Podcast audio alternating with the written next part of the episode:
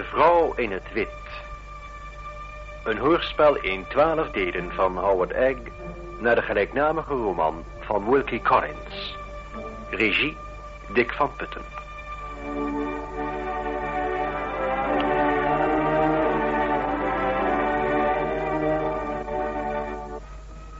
Elfde deel. De huwelijksakte.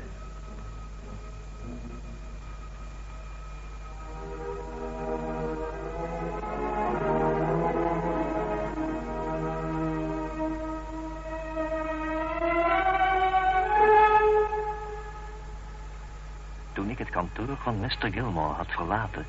waar ik met hem de mogelijkheden had besproken voor een rechtszaak in het belang van Lady Glyde... keerde ik terug naar Holborn waar Marion Helkamp mij vol ongeduld in de kleine zitkamer opwachtte. Ik heb Laura naar bed gestuurd om wat te rusten. Ik dacht dat het beter zou zijn als ik jouw nieuws het eerst hoorde. Wat heeft Mr. Gilmore gezegd? Wel, hij was niet erg bemoedigend. Bedoel je dat hij nog steeds weigert om me te helpen? Dat niet. Maar alleen als wij hem het bewijs kunnen leveren dat hij als het meest belangrijke beschouwt. En wat is dat? De juiste datum van Laura's reis van Blackwater Park naar Londen. Volgens hem kan er zonder die datum geen sprake zijn van een rechtszaak. Wat? Terwijl Laura hier is om alles te kunnen bewijzen? Hij heeft mij de moeilijkheden uiteengezet die wij zouden ondervinden, Marion. En die zijn niet gering. We zouden volgens hem weinig kans hebben de zaak te winnen. Onze enige hoop is het verschil te kunnen aantonen tussen de datum van de overlijdensakte... die door de dokter is getekend op de 25 juli... en de datum van Laura's reis naar Londen. Als wij kunnen bewijzen dat die plaatsvond op, laten we zeggen, de 26e of, de 27e... dan zullen we sterk staan. Dan is Mr. Gilmore bereid de zaak ogenblikkelijk aanhangig te maken. Maar hoe zijn we ooit in staat om hem dat bewijs te geven? Laura kan zich de dag niet herinneren waarop ze naar Londen is gegaan. Evenals Mrs. Michelson. En ik was ziek en ik wist niets van wat er allemaal gebeurde. Wie zijn er nog die het verder kunnen weten? Er zijn twee mensen die de juiste datum weten. En dat weten zij omdat zij de schuldigen zijn. Sir Percival Glyde en graaf Fosco. Maar je gelooft toch niet dat zij dat ons ooit zouden vertellen? Waarom niet? Als wij ze kunnen dwingen om te bekennen. Dwingen? Hoe is dat mogelijk? Door één of beide zodanig in een hoek te drijven dat ze niet anders kunnen. Jij kent die mensen niet, Walter. Jij ziet het gevaar niet dat je zou lopen. Ze zijn tot alles in staat om zichzelf te beschermen. Een man kan zichzelf alleen beschermen zolang hij geen zwakke plek in zijn wapenrusting heeft. Vind een zwakke plek en hij kan verslagen worden. Op die manier kunnen wij Sir Percival Glyde verslaan. Alleen als wij het geheim kennen dat zijn leven bedreigt. En daarvan verwijdert er nooit. Nee, dat is niet helemaal juist, Marion. Wij weten door Mrs. Clemens van het schandaal dat heeft plaatsgevonden tussen Sir Percival Glyde en Mrs. Catholic in Wilmingham. Wij weten van de schuldige betrekking die er tussen hen bestaat. Wij weten door hetgeen Anne Catholic bij het meer van Blackwater Park aan Laura heeft verteld... dat haar moeder het leven van Sir Percival zou kunnen ruïneren als zij zou willen spreken. Zij moet dus tot spreken gebracht worden, Marion. Bedoel je dat je Mrs. Keswick op wilt gaan zoeken? Ja. Ik ga naar Wilmingham en ik zal proberen daar zoveel mogelijk te weten te komen. En als ik geen succes heb bij Mrs. Catholic... dan zal ik navraag doen in de omgeving. Wees voorzichtig, Walter. Pas goed op jezelf. Denk eraan dat al onze hoop op jou is gevestigd. Ik beloofde Marion zo voorzichtig mogelijk te zijn. En twee dagen later vertrok ik uit Londen op weg naar Hampshire. In Wilmingham aangekomen informeerde ik naar Mrs. Catholic... en werd mij de straat gewezen waar ze woonde. Een somber kijkende vrouw opende de deur en vroeg op niet bepaald beleefde toon wat ik kwam doen. Ik zei haar dat mijn bezoek verband hield met Anne Catholic. En nadat ze even naar binnen was gegaan om haar meesteres in te lichten... vroeg zij mij om binnen te komen. In een stoel bij het raam zat een oude, maar sterk uitziende vrouw. Zij droeg een zwartzijde japon.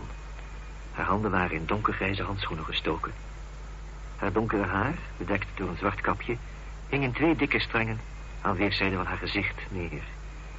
Ze begroette mij met een stem die even hard als uitdagend klonk... en even onverzoenlijk wel als de blik in de ogen. Ik begreep direct dat ik bij deze vrouw slechts een kans zou hebben... eigen wapenen zou bestrijden. U wil mij over mijn dochter spreken? Zeg me wat u op uw hart hebt. U bent ervan op de hoogte dat uw dochter spoorloos is verdwenen. Daar ben ik van op de hoogte. Maar is het nooit bij u opgekomen dat zij misschien dood zou kunnen zijn? Ben u hier gekomen om me te zeggen dat ze dood is? Ja. Waarom? Waarom? Interesseert u dat dan niet? Wat heeft u daarmee te maken? En waarom die belangstelling voor mij of voor haar? Hoe weet u van het bestaan van mijn dochter? Een jaar geleden heb ik haar s'nachts ontmoet, toen wij ontsnapten uit het gesticht. Ik heb haar geholpen een veilige plaats te bereiken. Daar hebt u verkeerd aan gedaan. Het spijt me zoiets door haar moeder te horen zeggen. Haar moeder zegt het toch? Hoe weet u dat ze dood is? Ik ben niet gerechtigd u te zeggen hoe ik het weet. Maar ik weet het. Is dat alles wat u me kwam vertellen? Ja. Ik meende dat het u zou interesseren om te weten of zij nog leeft of niet. Als dat de enige reden is, dan dank ik u voor uw bezoek en zal ik u niet langer ophouden. Uw koele houding, Mrs. Catholic, brengt mij ertoe om te erkennen dat ik nog een reden had om hier te komen. Dat dacht ik wel. De dood van uw dochter is een voorwendsel geworden om groot leed toe te brengen aan een persoon die mij zeer dierbaar is. Hiervoor zijn twee mensen verantwoordelijk.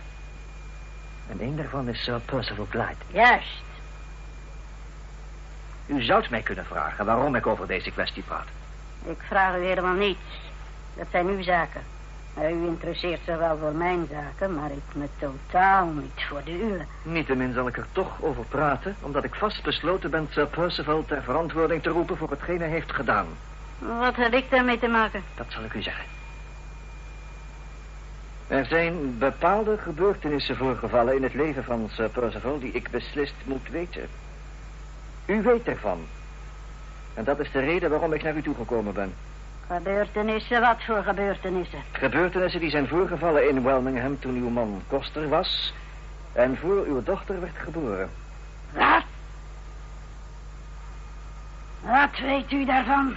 Alleen wat Mrs. Clemens mij heeft verteld. Mrs. Clemens is een dwaze vrouw. Heeft zij u gezegd naar mij toe te gaan? Nee. Ah. ah, ik begrijp het. U koestert een persoonlijke wrok jegens Sir Percival. En ik moet u helpen bij het uitoefenen van uw wraak. Ik moet u alles vertellen van Sir Percival, niet? Oh, dat is heel grappig. Ik ben naar u toegekomen omdat Sir Percival zowel uw als mijn vijand is. U koestert net zo'n wrok jegens hem als ik. Wie heeft u dat gezegd? Ik weet dat u bang voor hem bent. Oh ja? Sir Percival heeft een belangrijke positie in de maatschappij. Het zou geen wonder zijn als u bang voor hem was. Hij is een man met veel invloed. Een baronet. Eigenaar van grote bezittingen. Telg van een beroemd geslacht. Wat weet u van hem of van zijn geslacht? Ik weet dat zijn vader Sir Felix Glyde was... die Blackwater Park erfde van zijn vader. Evenals die het weer had geërfd van zijn vader. Ik weet dat Sir Felix als jongeman hier in Birmingham heeft gewoond... en hier ook is getrouwd. Later is hij van hier vertrokken om bezit te nemen van Blackwater Park. Ik weet ook dat hij uiteindelijk naar Europa is gegaan... om daar verder te leven met de dame met wie hij getrouwd is. Dame? U verleidt haar. Van Sir Percival's moeder weet ik niets. Maar ik ben hier niet gekomen met u over familiekwesties te praten. Ik ben hier om... Uw neus te steken in zaken die u niet aangaan. Integendeel. Ik geloof dat ze mij wel aangaan. Geloof wat u wil. Maar ik heb geen zin om uw nieuwsgierigheid te bevredigen. U weet maar heel weinig. En op mijn hulp hoeft u niet te rekenen om meer te weten te komen. Ik zou er niet er zeker van zijn van hetgeen ik wel of niet weet van Sir Percival. En van de rest wat ik vermoed. Wat vermoedt u dan wel? Ik zal u zeggen wat ik niet vermoed. Ik vermoed dat hij niet de vader is van N. Hoe durft u zo tegen me te praten over N's vader? Hoe durft u te beweren wie wel of niet haar vader was? Maar dit is niet het werkelijke geheim tussen u en Sir Percival. Dat had nooit bewaard kunnen blijven in zo'n kleine plaats als Birmingham. Nee, het mysterie dat het leven van Sir Percival bedreigt... is niet ontstaan bij de geboorte van uw dochter... en is niet geëindigd met haar dood.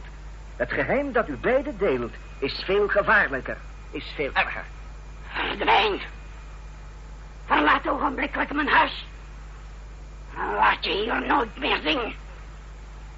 Ook niet als ik u over Sir Percival nieuws kan brengen... dat u niet verwacht? U kunt nog geen nieuws brengen over Sir Percival. Dat ik niet verwacht. Uitgezonderd het nieuws van zijn dood. Als uw oordeel over hem dan zo hard is en uw gevoel voor recht zo groot... dan zou u de persoon moeten zijn die mij behoorde te helpen... om deze man te vernietigen. Vernietig hem zelf. Vernietig hem. Kom dan terug. En wacht dan af wat ik heb te zeggen. Zonder verder nog een woord verliet ik het huis. Die minachtende opmerking van Mrs. Catholic over de moeder van Sir Percival had mij nieuwsgierig gemaakt. En ik besloot te proberen iets meer van haar te weten te komen. Haar naam en haar afkomst voordat ze was getrouwd. Ja, de gedachte kwam zelfs bij mij op dat ze misschien niet getrouwd was. Ik ging onmiddellijk naar de kerk van Birmingham om mijn onderzoek te beginnen met het naslaan van het huwelijksregister. Ik vond de koster in de consistoriekamer en ik vroeg hem of ik het boek ter inzage kon krijgen. De huwelijksregister? Ach, natuurlijk, sir, dat kunt u. Uh, welk jaar moet u ongeveer hebben? Ik interesseer mij voor het huwelijk van de ouders van iemand die 45 jaar geleden is geboren. 45 jaar? Ja. Laat eens kijken, dat, uh, dat wordt dan... Uh, ja, welk jaar, sir? Ik, ik, ben namelijk niet zo goed in rekenen. dat zou dan 1805 zijn. Het huwelijk is dus misschien voltrokken in 1804. Oh, dan wilt u dus beginnen met 1804? ja, ja. Nou, ik zal het register voor u uit de kast halen, sir. Ja. Wel, dat is uh, een, uh, een heel oude kast, hè? Ja, zegt u dat wel, sir. Ja, ja, ja. Ik zou zelfs niet kunnen zeggen hoe oud al. Ik zou zo denken dat dergelijke belangrijke boeken toch beter in een stalen safe bewaard konden worden. Uh, wonderlijk dat u dat zegt, sir. Dat zijn precies de woorden van de oude notaris Mr. Mountbrow, toen hij nog leefde. Hij zei ook altijd, waarom worden de registers niet in een stalen safe bewaard? Die, die oude kast kan ik met mijn wandelstok openbreken. dat zou helemaal niet te moeilijk zijn. Eh, maar ja, kijk, Birmingham is maar een klein plaatsje. Hè. Het is geen Londen, We zijn hier eigenlijk allemaal ingeslapen. Ja, we zijn niet met de tijd meegegaan, hè. En die oude kast zal wel net zo lang gebruikt worden dat hij uit elkaar valt. Ja, en daarom heeft de oude Mr. Wansbro altijd een kopie bijgehouden van het register. In, in zijn kantoor, in Alsbury. En dan van tijd tot tijd eh, kwam hij op zijn oude schimmel hier naartoe om het bij te houden. Ja, vandaag of morgen gebeurt er iets, zei hij altijd. En als dan het, het register verloren raakt of gestolen wordt, ja, dan zal me toch blij zijn met mijn kopie. Een heel verstandig man, die notaris. Ja, ach, mensen als Mr. Outbrow zijn tegenwoordig niet makkelijk meer te vinden, sir. Nee hoor, zelfs in Londen niet. Uh, wat is er na de dood van Mr. Wantbrow met die kopie gebeurd? Weet u dat ook? Ja, zeker, sir. Toen is hij in bezit gekomen van zijn zoon, de jonge Mr. Wantbrow. En en zover ik weet, bewaart hij hem nog steeds in zijn kantoor in Alsbury. Net als zijn vader altijd heeft gedaan. Maar welk jaar zei u ook alweer? Dus, uh... 1804. 1804, ja, 1804. Oh ja, ja, ja, hier heb ik hem. Juist, ja. En, en, en, dit is dan het jaar dat u moet hebben.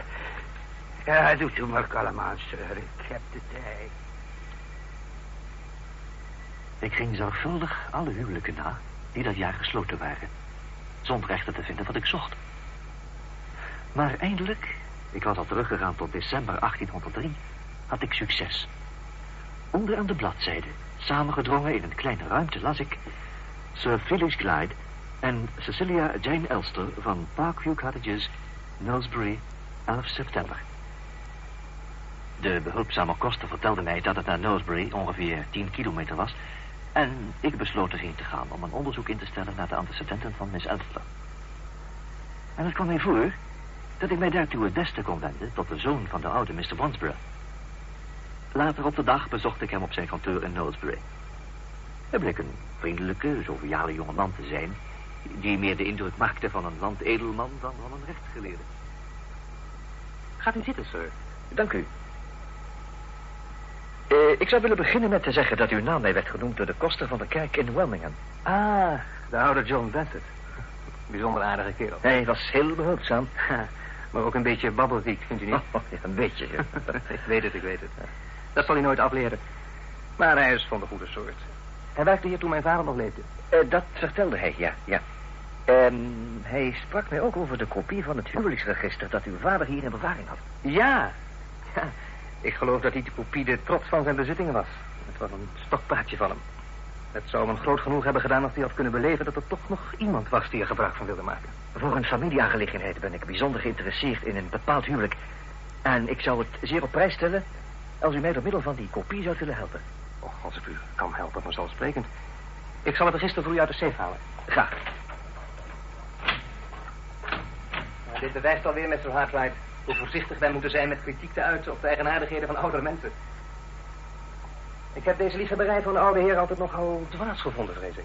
Maar het heeft nu toch zijn nut. In ehm, welk jaar is het bewuste huwelijk gesloten, u? In 1803.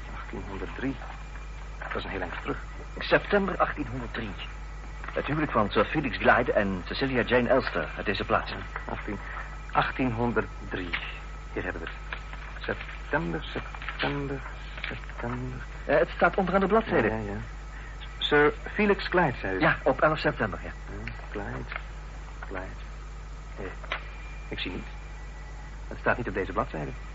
De laatste aantekening is Charles Henry Willis en Elizabeth Morgan op de 4e september. De volgende, de, de volgende is pas oktober, de 20e oktober. Maar dan is daar niets meer tussen. Nee. Bent u er zeker van dat het 1803 was? Absoluut. En, en dat huwelijk is gesloten in september? Ja, op de 11e. Vanmorgen heb ik het zelf nog gezien in het register in Birmingham. Dat, dat is vreemd. Nou, ziet u zelf maar. Hier staat het huwelijk van de 4 september. En verder is de bladzijde onbeschreven. En bovenop de volgende bladzijde het huwelijk van oktober. De aantekening die ik in Birmingham heb gezien stond onder het huwelijk van de 4 september. Werkelijk? Ja, ja, ik heb de naam onthouden. Ik weet dat die aantekening Charles Henry Willis betrof. En daarna kwam Sir Felix Glyde. Het hart klopte mij in de keel toen ik het kantoor van Mr. Wansborough verliet. Ik had een belangrijke ontdekking gedaan. Een ontdekking die mij grote macht gaf over Sir Percival Glyde. Dit was zijn geheim geweest en ik kende dat nu. Maar allereerst moest ik het bewijs in handen zien te krijgen. Ik moest dus weer terug naar Birmingham en de koster vragen of ik de betreffende bladzijde uit het register mocht overschrijven. Het begon al te schemeren toen ik mij op weg begaf naar Birmingham. En toen ik het eindelijk had bereikt, was het al ver in de avond. In het donker schitterden de lichten van de huizen van de winkels. Maar er was één lichtschijnsel dat mij bijzondere aandacht trok. Het was feller dan de andere, het scheen steeds groter te worden. Plotseling hoorde ik in de verte de bel van een brandweerwagen. Toen ik weer naar het schijnsel keek, was het aangegroeid tot een onheilspellende gloed. En toen plotseling zag ik als een silhouet tegen het schijnsel de donkere massa van de kerktoren. De kerk stond in brand.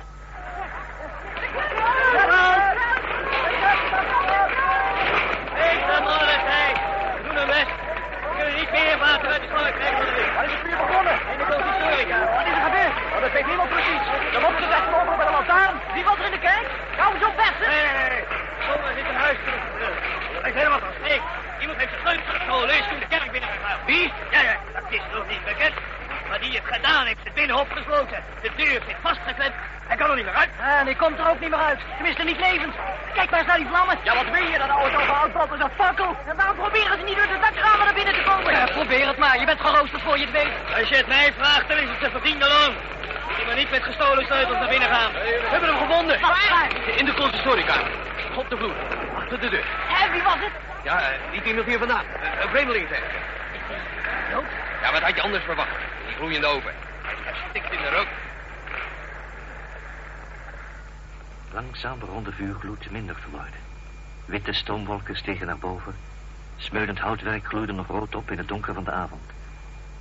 Wat eens de consistoriekamer van de kerk was geweest, was nu één rokend puinhoop.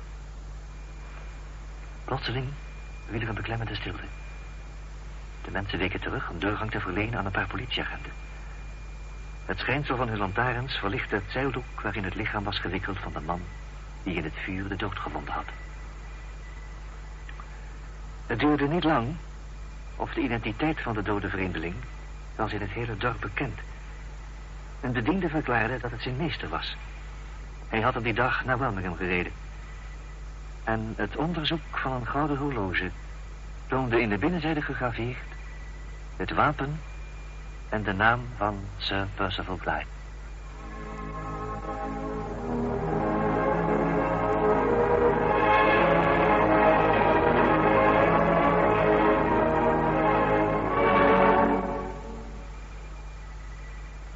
Dus u bent teruggekomen. Ja, Mrs. Catholic. Toen ik gisteren bij u was, had ik niet kunnen vermoeden. Dat u vandaag in staat zou zijn om mij het enige nieuws over Sir Percival te brengen dat ik niet verwachtte. Ja, Op een dergelijke tijding had ik niet durven hopen. Dank u, sir. In weerwil van uzelf. u hoeft me nergens voor te bedanken. Integendeel, ik moet u voor heel veel bedanken. Door uw ingrijpen hebt u de val van Sir Percival bewerkstelligd. Uw onderzoekingen hebben hem zo bang gemaakt dat hij gedwongen werd de stap te doen die hem in de dood heeft gedreven. U hebt zich, zij het buiten uw medeweten, in dienst gesteld van 23 jaar van haat en wraakgevoelens mijnerzijds. En daarvoor ben ik u veel verschuldigd. En beschouw ik u nu als een vriend. Vernietig Sir Percival, heb ik u gezegd. Kom dan terug en wacht af wat ik dan heb te zeggen. Ik zal het u zeggen, sir. Mrs. Catholic, toen ik gisteren hier was, Hebt u mij verschillende vragen gesteld waarop ik het antwoord heb geweigerd. U was vooral nieuwsgierig naar bepaalde privé-aangelegenheden. Waar u ondanks uw scherpzinnigheid nog steeds niet achter bent gekomen. Goed. Goed, dat is misschien een manier om u mijn dank te betuigen. Stel die vragen opnieuw. Ik ben nu bereid ze te beantwoorden. eh, toen u in Birmingham kwam wonen, was uw man koster van de kerk. Na enige tijd nam Sir Percival Blythe zijn intrek in het dorp en u kwam met hem in contact.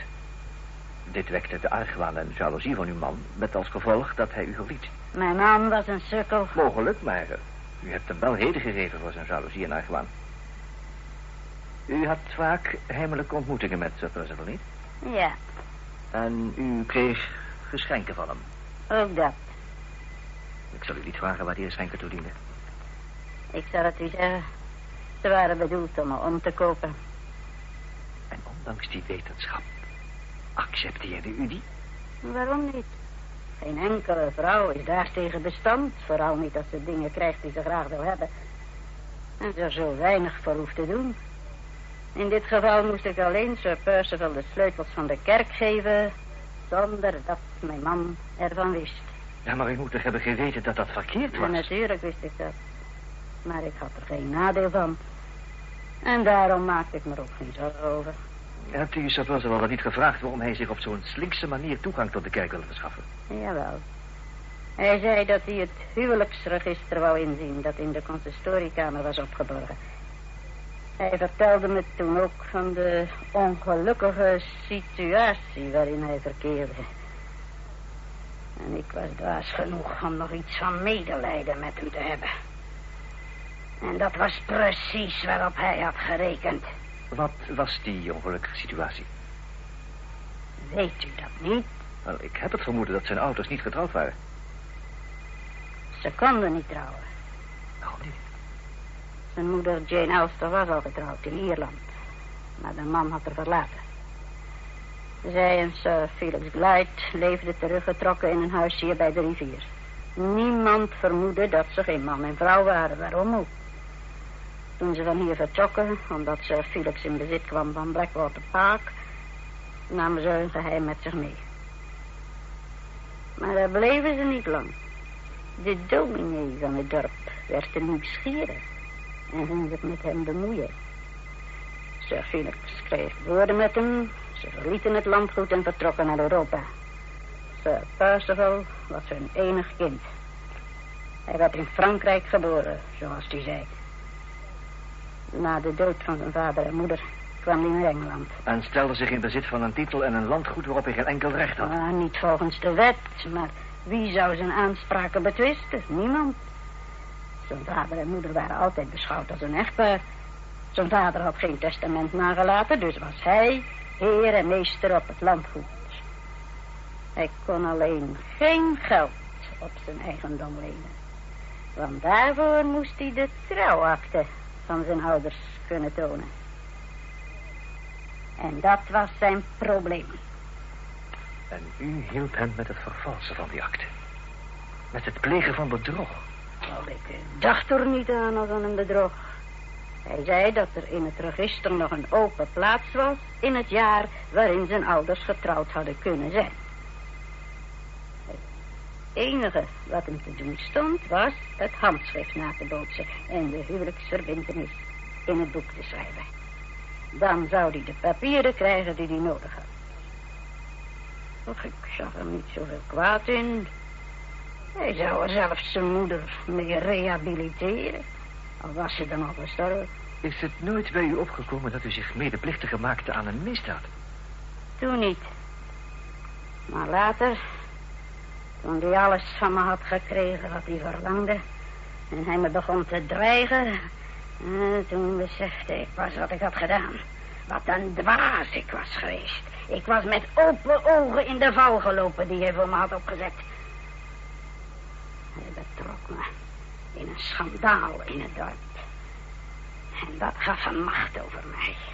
Hij weigerde dat schandaal te weerleggen. Ik zei hem dat als hij dat niet deed, ik iedereen alles van zijn bedrog zou vertellen. En toen... Toen waarschuwde hij mij. Ik had hem geholpen bij het uitvoeren van een ernstig misdrijf. En als ik zou praten, dan zou ik net zo goed verloren zijn als hij. En daarom zei u niets. Natuurlijk niet. Zeker niet. Toen hij me een aanbod deed. Als beloning voor mijn diensten was hij bereid om me een jaarlijkse toelage te verstrekken. Op voorwaarde dat ik mijn mond zou houden. En zonder zijn toestemming wel me hem niet zou verlaten. Dat betekende dus met andere woorden... dat u voor de duur van uw leven hier een gevangene was. Ja, wat kon ik anders doen? Ik was alleen, terwijl ik binnenkort een baby zou verwachten. Oh, ik zou liever doodgaan dan overgeleverd te zijn aan de genade van die weggelopen man van me. Ik had een beter inkomen en een beter dak boven mijn hoofd dan de meeste vrouwen hier. Die me de rug toedraaiden. Ja, de deugd gaat bij ons in katoen gekleed. Ja, ik droeg zijde. Ik nam zijn aanbod aan en maakte er het beste van. Hm, Ik heb strijd moeten voeren met mijn respectabele buren. Maar die strijd heb ik galantrijk gewonnen. In de laatste twintig jaar heb ik voldoende gespaard om verder heel comfortabel te kunnen leven. En zelfs nu, terwijl ik vrij ben, voel ik er niets voor om Birmingham te verlaten. Ik ben nu een algemeen geacht ingezetene geworden.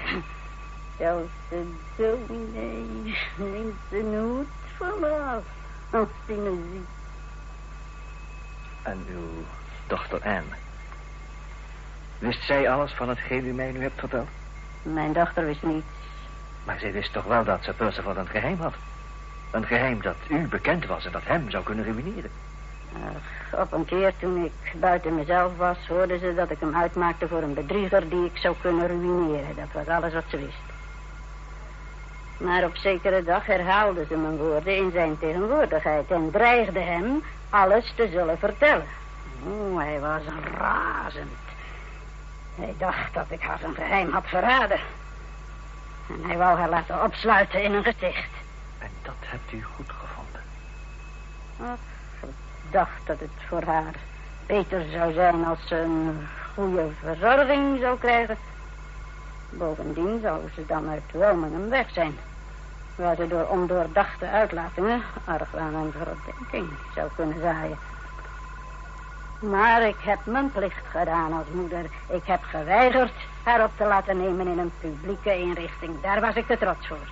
Mijn kind zou niet gekleed gaan in ordinaire gestichtskleding. Dankzij mijn onverzettelijkheid werd ze ondergebracht in een particuliere inrichting. Juist. Maar één ding is nog niet verklaard, Mrs. Catherick.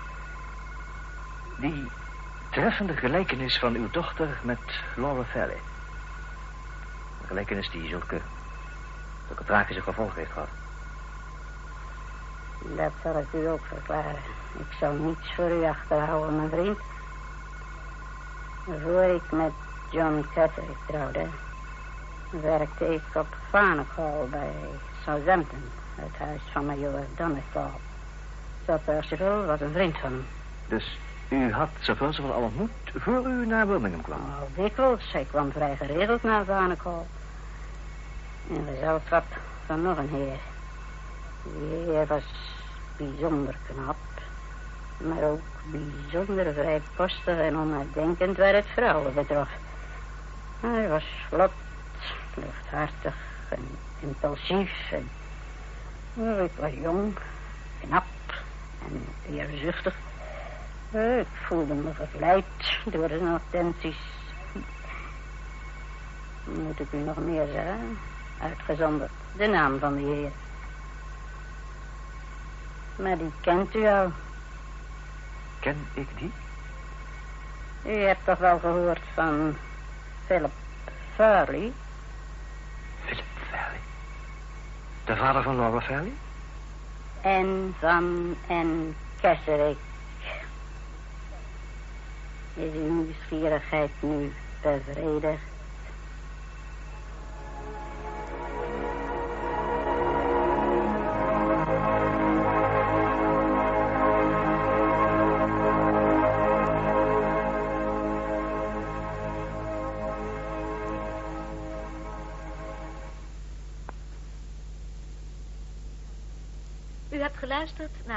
Deel van De Vrouw in het Wit. Een serie hoorspel geschreven door Wilkie Collins. De rolverdeling was als volgt. Marion Helcom, Annemarie van Ees. Walter Hartright, Jan Borkus. Mrs. Catterick, Rolien Numan. John Bassett, Tony Folletta. Mr. Wansborough, Hans Veerman. En vijf voorbijgangers, Alex Vaassen junior, Giel de Kruijf, Donald de Marcas, Hans Simonus en Jan Verkoer. De regie had Dick van Putten.